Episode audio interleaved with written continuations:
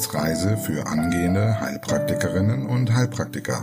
Der Lernpodcast von und mit Tanja Leubel.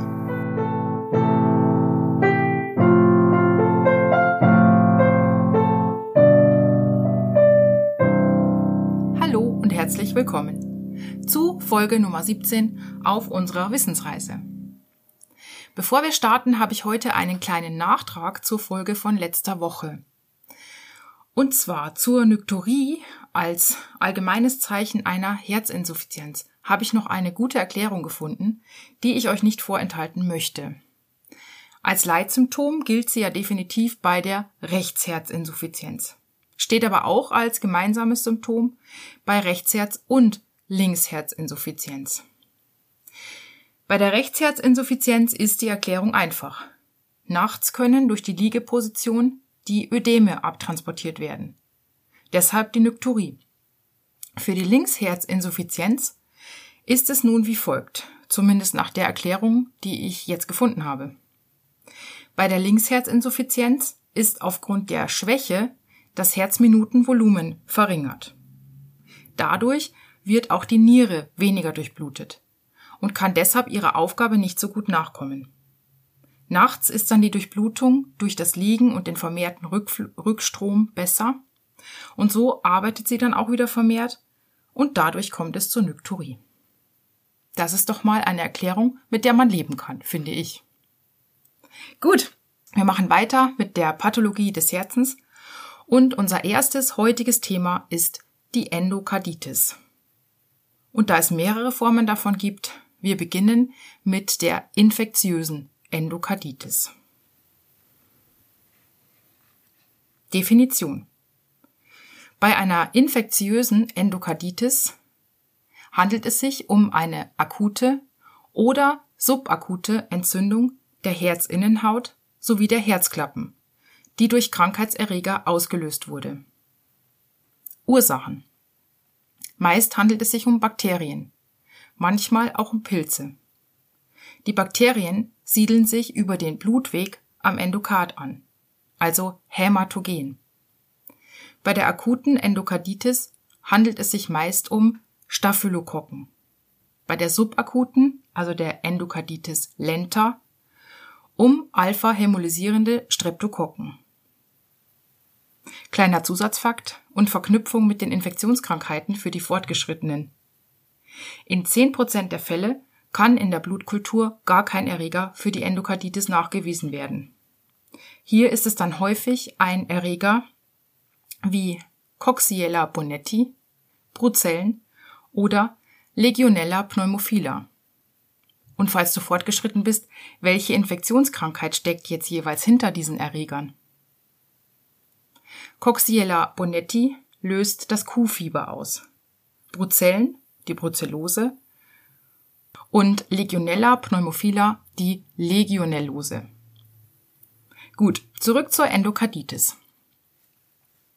Die Bakteriämie, also dass Bakterien im Blut sind, wodurch kann sich das einstellen? Zum Beispiel durch einen infizierten Venenverweilkatheter, durch unsterile venöse Injektionen, das hat man zum Beispiel bei Drogenabusus häufig, aber auch durch bakterielle Infektionen anderer Organe. Die akute Endokarditis tritt in der Regel bei bereits vorhandenen Klappendefekten auf, also wenn das Herz sowieso schon geschädigt ist.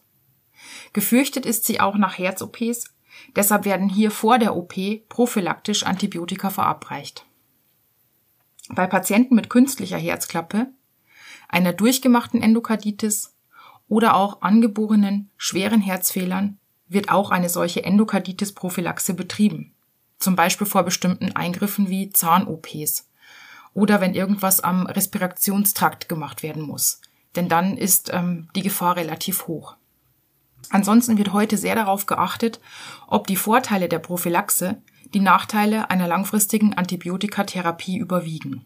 Also man macht nicht unbedingt immer ganz blind diese Endokarditis-Prophylaxe.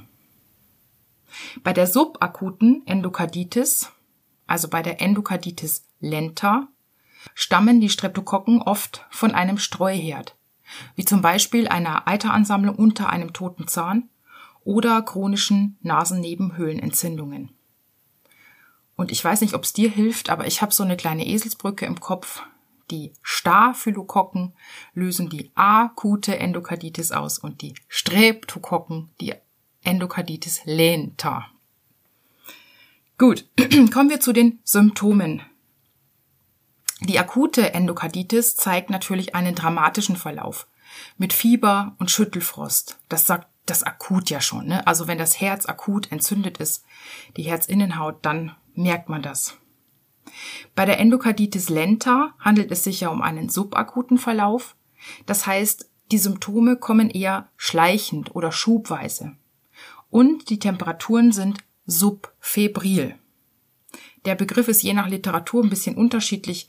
Wir nehmen jetzt mal für Temperaturen zwischen 38 und 38,5 Grad Celsius. Beide Verläufe, also sowohl die akute als auch die Lenta, können folgende Symptome zeigen. Wie alle schweren Erkrankungen kann es zur sogenannten B-Symptomatik kommen. Falls du fortgeschritten bist, was gehört dazu? Abgeschlagenheit, Nachtschweiß und ungewollter Gewichtsverlust von mehr als 10 Prozent innerhalb von sechs Monaten. Kardial, also am Herzen, können sich alle Symptome der Herzinsuffizienz zeigen. Klar, wenn ein Teil des Herzens entzündet ist, kann es natürlich nicht mehr richtig arbeiten. Also guter Zeitpunkt zu einer Wiederholung. Nenne jeweils drei Symptome der Herzinsuffizienz allgemein, der Rechtsherzinsuffizienz und der Linksherzinsuffizienz. Herzinsuffizienz allgemein. Leistungsschwäche, Nykturie, und Tachykardie. Rechtsherzinsuffizienz, Stauung in den Körperkreislauf, also gestaute Venen, abendliche Knöchelödeme, Leberschwellung, Stauungsniere, gastrointestinale Beschwerden. Und Linksherzinsuffizienz, Stauung in die Lunge, also Tachypnoe, Orthopnoe, Asthma kardiale Stauungsbronchitis, Lungenödem. Das waren die kardialen Symptome.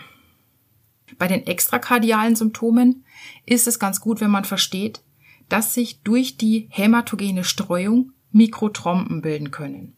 Und wenn sie sich lösen, dann natürlich auch äh, Mikroembolien. Vor allem bei der Endokarditis lenta, aber auch bei Entzündungen, die durch Enterokokken oder Candida ausgelöst wurden. Bilden sich an den Klappen große, wulstige Auflagerungen aus Fibrin, Thrombozyten, Leukozyten und Erregern. Also da findet ja richtig was statt. Zum Zweiten können sogenannte Immunkomplexe gebildet werden. Das kommt später auch nochmal, aber hier vielleicht ganz kurz eine Erklärung, damit man es versteht. Der Körper versucht ja, sich gegen die Erreger zu wehren das heißt, er bildet ähm, Antikörper, die sich mit den Antigenen verbinden. Das nennt man dann Immunkomplex. Und diese werden im besten Fall eigentlich vom Körper abgebaut, diese Immunkomplexe. Wenn die aber im schlechtesten Fall jetzt nicht abgebaut werden, sondern sich irgendwo im Körper ablagern, dann kann es eben zu Folgen kommen, die diese Immunkomplexe auslösen. Vielleicht kennt ihr das auch von der Immunkomplex Glomerulonephritis. Diese beiden Geschichten also, die Mikrotrompen und die Immunkomplexablagerungen, können dann je nach Organ unterschiedliche Schäden anrichten. Im zentralen Nervensystem kann es zur Enzephalitis kommen, also zur Entzündung, oder auch zum Hirnschlag, wenn ein Embolus ein Gefäß verstopft zum Beispiel, An Haut, Nägeln und Augen gibt es ganz typische Einblutungserscheinungen, die du auf jeden Fall mit der Endokarditis in Zusammenhang bringen solltest. Also gerade bei solchen Prüfungsämtern, wo beispielsweise Bilder vorgelegt werden, ähm, ja, oder auch Fälle, in denen dann die Fachbegriffe genannt werden, sollte man einen Zusammenhang herstellen können. Falls du fortgeschritten bist, fallen dir typische Erscheinungen ein? Zum Beispiel Petechien, das sind Stecknadelkopfgroße, runde Einblutungen unter der Haut. Oslerknötchen. Das sind schmerzhafte, knotige Einblutungen an Fingern und Zehen. Chainway-Läsionen. Das sind schmerzlose Einblutungen an Handflächen und Fußsohlen. Splinterhämorrhagien. Das sind Einblutungen im Nagelbett. Die werden vor allem bei der Endokarditis lenta beobachtet. Und am Auge können sich Blutungen an der Netzhaut zeigen. Die heißen Roth Spot. Schweres Wort. Die heißen Roth Spots. Oh mein Gott, sprech das mal aus. R-O-T-H, also T-H im Englischen, Apostroph S. Okay, also Roth Spots. Die Niere. Hier kann es durch eine Embolie auch wieder zum Niereninfarkt kommen oder eben zur Immunkomplex Glomerulonephritis. Bei der Milz kommt es häufiger zur Milzvergrößerung, also zur Spleno für Milz, Megalie für Vergrößerung, mit Gefahr der Milzruptur. Das hat auch wieder damit zu tun, dass die Milz auch mithilft, diese Erreger zu bekämpfen. Und um die Arbeit leisten zu können, vergrößert sie sich. Kommen wir zu den Komplikationen der Endokarditis. Also die Komplikationen, das ist immer so ein bisschen schwierig, das auseinanderzuhalten. Ihr seht, dass auch die Symptome manchmal schon Komplikationen sind. Also da müsst ihr für euch einen Weg finden, wie ihr das auseinanderhaltet. Ich nenne mal einige Komplikationen, die man hier aufzählen könnte, da die Entzündung das Endokard betrifft, welches ja auch die Herzklappen bildet, kommt es hier in vielen Fällen zu Verziehungen und Vernarbungen, also zu Herzklappenfehlern auch zur Herzinsuffizienz, aber auch zum Herzversagen. Außerdem kann die Entzündung übergreifen, zum Beispiel auf das Myokard und das Perikard. Dann hätten wir eine Myokarditis und oder eine Perikarditis.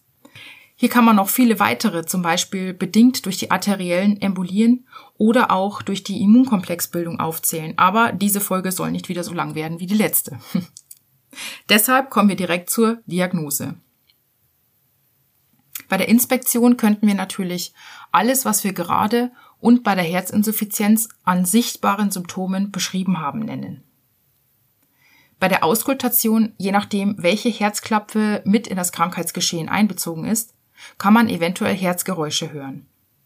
Übrigens am häufigsten sind die Aortenklappe oder die Mitralklappe betroffen. Das kann man sich eigentlich auch ganz gut merken, weil das ja die am linken Herzen sind. Und dieses Herz, die Herzhälfte muss ja mehr pumpen und ist auch hämodynamisch ganz anderen Kräften unterlegen. Im Blutlabor führt man einen Erregernachweis durch. Die Blutsenkungsgeschwindigkeit und das CRP sind aufgrund des Entzündungsgeschehens erhöht. Wir haben eine Leukozytose, auch wieder klar, weil die Abwehr ja mehr arbeitet und eine Anämie. Hierfür gibt es mehrere Erklärungen. Such dir eine aus. Zum Beispiel ist ja die Milz hier oft vergrößert, was dann zu einer Verteilungsstörung des Blutes führen kann. Oder du merkst hier, dass die veränderten Klappen beim Zuschlagen Erythrozyten zerstören. Dann haben wir noch zur Diagnose bildgebende Verfahren und die Basisdiagnostik stellt hier die Echokardiographie dar. Falls eine Nierenbeteiligung vermutet wird, könnte man noch den Urin untersuchen auf eine Hämaturie und Proteinurie. Wie wird das Ganze therapiert? Erstmal Vorsicht. Die akute Endokarditis ist ein absoluter Notfall und erfordert sofortige Klinikeinweisung. Das ist aber wahrscheinlich beim Anblick des Patienten auch schon klar. Unbehandelt verläuft die bakterielle Endokarditis meist tödlich. Ja, und was wird wahrscheinlich gemacht? Genau, auf jeden Fall Antibiotika gegen die Bakterien. Da wird auch manchmal noch so eine äh, Differentialdiagnose gemacht, um welche Bakterien es sich handelt, damit die Antibiotika gezielt gegeben werden können. Also es wird dann vor der Antibiotikagabe nochmal Blut abgenommen, damit das nicht verfälscht ist. Eventuelle Streuherde müssen natürlich gesucht und beseitigt werden. Und falls die Klappen defekt sind, ähm, kommt es zum operativen Klappenersatz. Bei circa 50 Prozent der Patienten ist aufgrund schwerer Komplikationen auch eine Operation nötig, wo dann das infektiöse Material komplett entfernt wird, der, also der Herzinnenhaut. Gut, eine weitere Form der Endokarditis ist die sogenannte rheumatische Endokarditis. Die will ich hier der Vollständigkeit halber nochmal erwähnen. Es handelt sich hierbei um eine abakterielle Endokarditis. Das bedeutet, an der Herzinnenhaut befinden sich hier keine Erreger. Das wäre dann auch schon die Definition. Ursachen. Die Ursache kann in einer rheumatischen Erkrankung, wie zum Beispiel Lupus erythematodes, PCP oder Morbus Bechterew liegen. Am häufigsten entsteht die rheumatische Endokarditis jedoch als Folge eines rheumatischen Fiebers, vor allem also bei Kindern und Jugendlichen. Hierbei erfolgt eine Infektion mit beta-hämolysierenden Streptokokken der Gruppe A, zum Beispiel in Form einer Angina tonsillaris oder von Scharlach. Und zwei bis drei Wochen später kann es dann zu Autoimmunreaktionen kommen, die dann wiederum Entzündungsreaktionen an Herz, Gelenken und Haut zur Folge haben können. Das sogenannte rheumatische Fieber. Im Unterschied zur bakteriellen Endokarditis findet man hier zwar auch Auflagerungen aus Fibrin und Thrombozyten an den Herzklappen, die sitzen aber fest, die lösen sich also nicht ab und werden nicht gestreut. Besonders betroffen ist hier die Mitralklappe, nämlich in ca. 70 Prozent der Fälle. Und dann kommt direkt die Aortenklappe mit ca. 30 Prozent der Fälle. Dann hätten wir schon 100. Auch hier, wie vorhin, hier sind einfach die hämodynamischen Kräfte so stark, dass diese beiden Klappen am meisten betroffen sind. Übrigens, eine Mitralklappenstenose ist in den meisten Fällen Folge eines rheumatischen Fiebers. Und das rheumatische Fieber ist die zweithäufigste Ursache nach der Atherosklerose für Herzklappenfehler. Das soll uns so erstmal reichen, denn zum rheumatischen Fieber kommen wir noch im Kapitel Bewegungsapparat. Hier nur noch ein kurzer Hinweis, dass das rheumatische Fieber zum Glück selten geworden ist, da heute jeder Streptokokkeninfekt vorsorglich mit Antibiotika behandelt wird und so dann die Autoimmunreaktion ausbleibt. Wir nehmen uns noch eine Entzündung des Herzens heute vor, und zwar die Entzündung der Herzmuskelschicht, die sogenannte Myokarditis. Definition. Bei der Myokarditis handelt es sich um eine entzündliche Erkrankung des Herzmuskelgewebes, die infektiös oder nicht infektiös verursacht sein und akut oder chronisch verlaufen kann, mit der Gefahr schwerer Herzrhythmusstörungen. Ursachen und jetzt nicht erschrecken, eine Myokarditis kann von so ziemlich allen Erregern ausgelöst werden. Ich zähle einige auf. Und falls du Anfänger bist, merke dir auf jeden Fall schon mal Viren. Denn bei der infektiösen Myokarditis sind am häufigsten Viren die Ursache.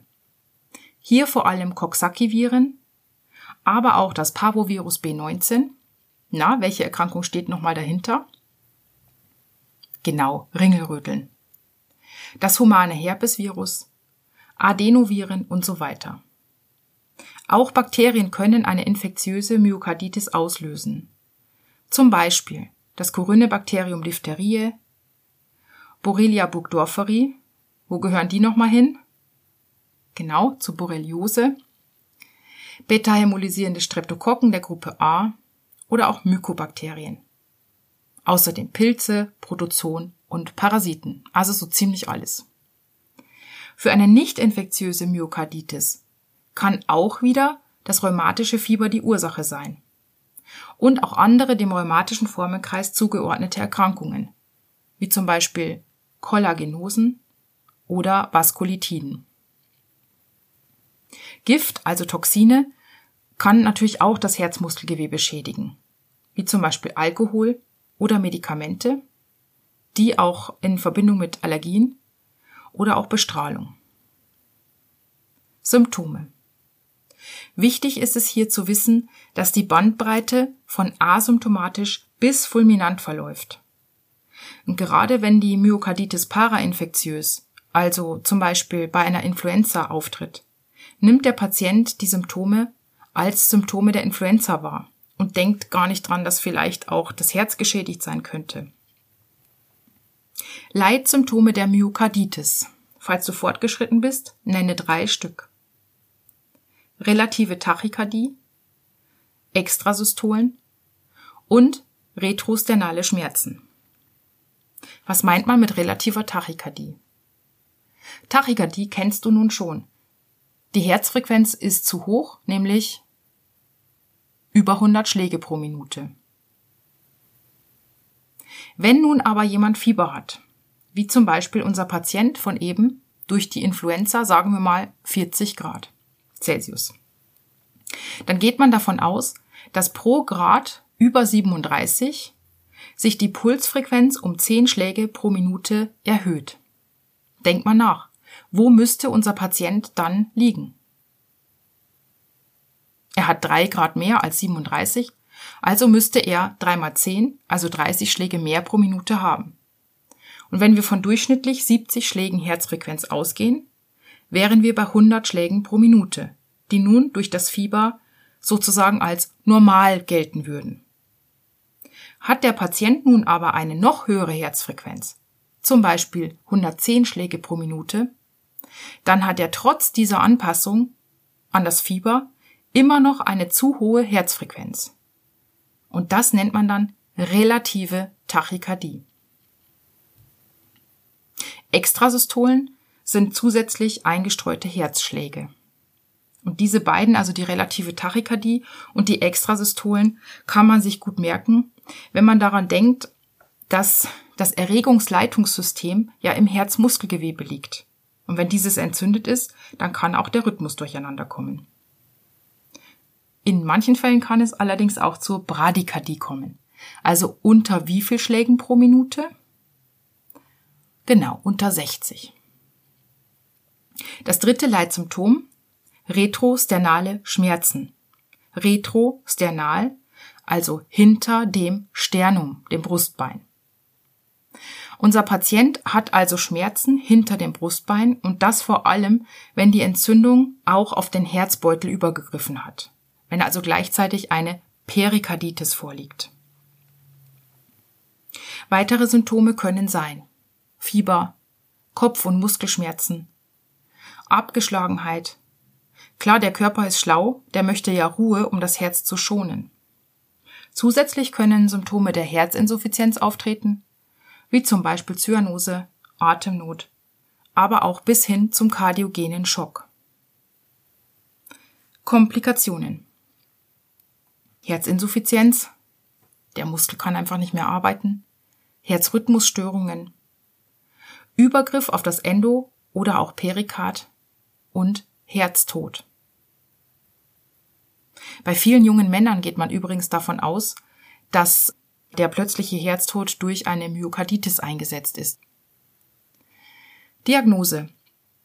Ich gehe jetzt nicht immer auf alles ein, sonst wird das immer zu lang, sondern ich nenne die wichtigsten. Du kannst ja immer mal das IPAF-Schema für dich durchgehen, was dir da so einfällt. Falls ich was Wichtiges nicht genannt haben sollte, schreib mir gerne. Hier würde ich die Auskultation erwähnen, Kannst du dich daran erinnern, was uns bei der Myokarditis eventuell auffällt? Leise Herztöne. Im Blutbild würde man einen Erreger- und Antikörpernachweis durchführen. Eventuell sieht man Blutsenkungsgeschwindigkeit und CRP erhöht und eventuell herzspezifische Enzyme erhöht, zum Beispiel das CKMB, die sogenannte Kreatin Kinase Muscle Brain. Hierbei handelt es sich um einen herzspezifischen Parameter, der bei einer Schädigung der Herzmuskulatur erhöht ist, also auch bei Herzinfarkt. Ein weiterer Spieler, der bei einer solchen Schädigung erhöht ist, ist Troponin. Das müsste dir eigentlich bekannt vorkommen. Genau, das kennen wir noch aus der Folge mit den Aktin- und Myosin-Filamenten. Bei Troponin handelt es sich nämlich um ein Protein, das sich auch wieder in der Herzmuskulatur befindet. Dann gibt es noch unspezifische Werte. Unspezifisch könnte zum Beispiel CK erhöht sein, also Kreatinkinase, oder AST, Jetzt nicht erschrecken, ich sage der Vollständigkeit halber dazu, was das ausgesprochen ist. Aspartat-Aminotransferase, früher war das GOT, Glutamat, Oxalacetat-Transaminase. Die könnten erhöht sein.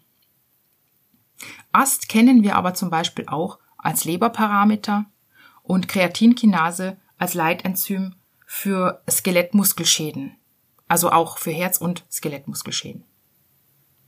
Bildgebende Verfahren sind hier die Echokardiographie, das EKG, es könnte ein Röntgenthorax gemacht werden, ein MRT und eventuell eine Herzkatheteruntersuchung. Kommen wir noch zur Therapie. Aufgrund der Schwere der Erkrankung und möglicher Komplikationen wird der Patient vom Arzt behandelt.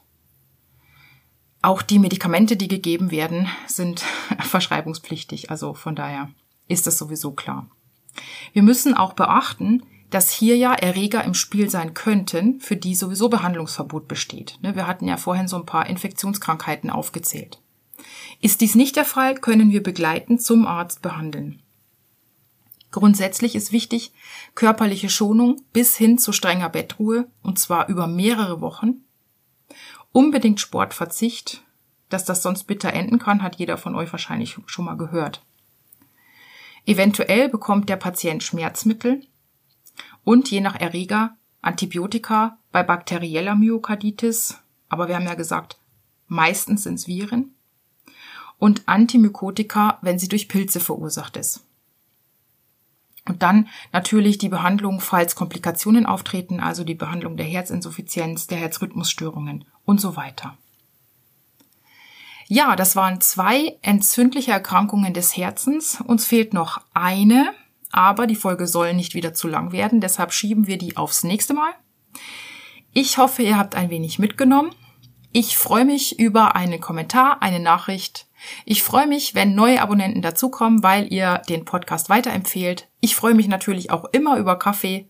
Und dann würde ich sagen, viel Spaß beim Lernen. Bis zum nächsten Mal.